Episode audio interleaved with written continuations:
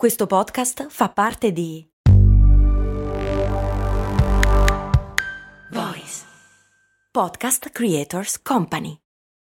When you need mealtime inspiration, it's worth shopping Kroger, where you'll find over 30,000 mouthwatering choices that excite your inner foodie. And no matter what tasty choice you make, you'll enjoy our everyday low prices, plus extra ways to save, like digital coupons worth over $600 each week. You can also save up to $1 off per gallon at the pump with fuel points. More savings and more inspiring flavors make shopping Kroger worth it every time. Kroger, fresh for everyone. Fuel restrictions apply.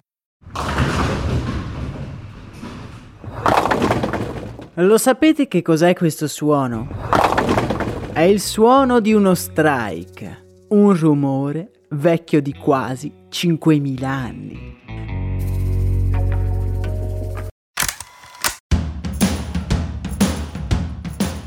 Bentornati miei cari e miei care, qui su Brandy, io sono come ormai saprete Max Corona e l'altro giorno ho provato per la prima volta nella mia vita il bowling.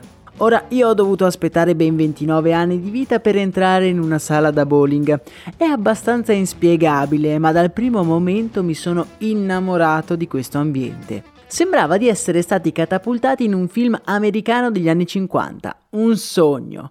Beh, su Telegram vi lascio anche un piccolo video del mio primo tiro a bowling. Non è andato benissimo, vi anticipo solo questo. Mentre giocavo però mi sono domandato, il bowling nella sua essenza è un gioco piuttosto semplice, ma come sarà nato? Ed eccoci qua, a riavvolgere di nuovo il nastro della storia per scoprire quale arcano segreto si nasconde dietro questi ordinati birilli.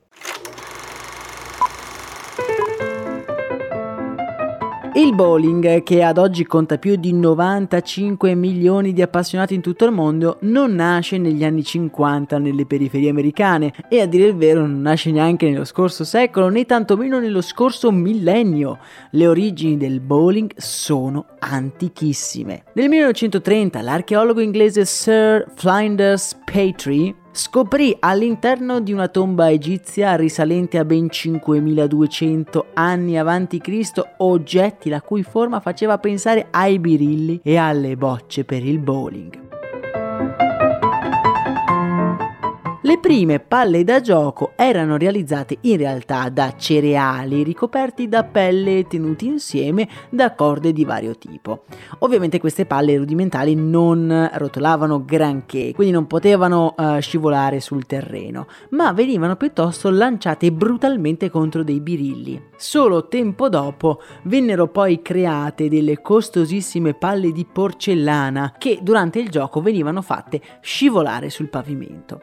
Dagli antichi egizi il gioco passa nelle mani dei legionari romani, che però si dirama nel passatempo preferito dei litorali italiani, ovvero le bocce. I legionari infatti lanciavano palle di pietra il più vicino possibile a delle altre palle posizionate ad una certa distanza. Una strana declinazione mistico-religiosa del gioco del bowling si avrà in Germania nel IV secolo d.C. Qui all'interno delle chiese dai pavimenti lisci una boccia lanciata dai giocatori, beh più o meno giocatori per modo di dire, visto che in realtà erano una sorta di sacerdoti durante un rituale purificatore giocatore. Comunque lanciavano questa palla che doveva scivolare fino a raggiungere e a far cadere dei birilli a forma di diavolo.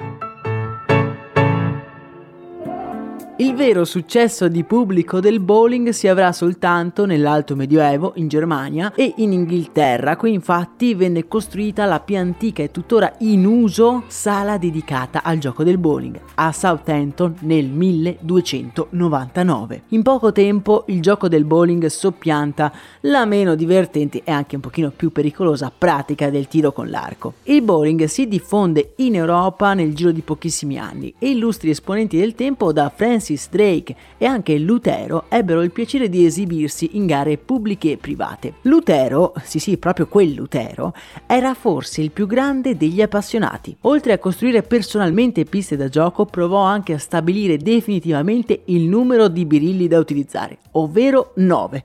Fino ad allora si potevano usare 3 oppure anche 17 birilli diversi. Passarono comunque dei secoli prima che il bowling ebbe una sistemazione ufficiale nella storia, un regolamento standardizzato. Siamo nel 1895 a New York ed è il 9 settembre quando l'American Bowling Congress scrisse il regolamento ufficiale del gioco, con precise indicazioni anche sui pesi delle bocce e sull'esatto numero di birilli da abbattere.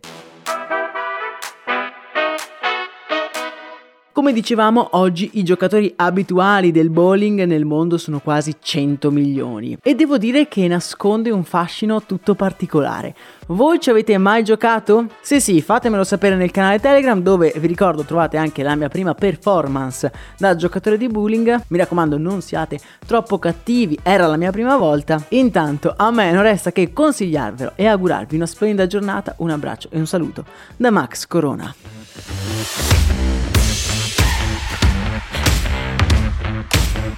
We'll be.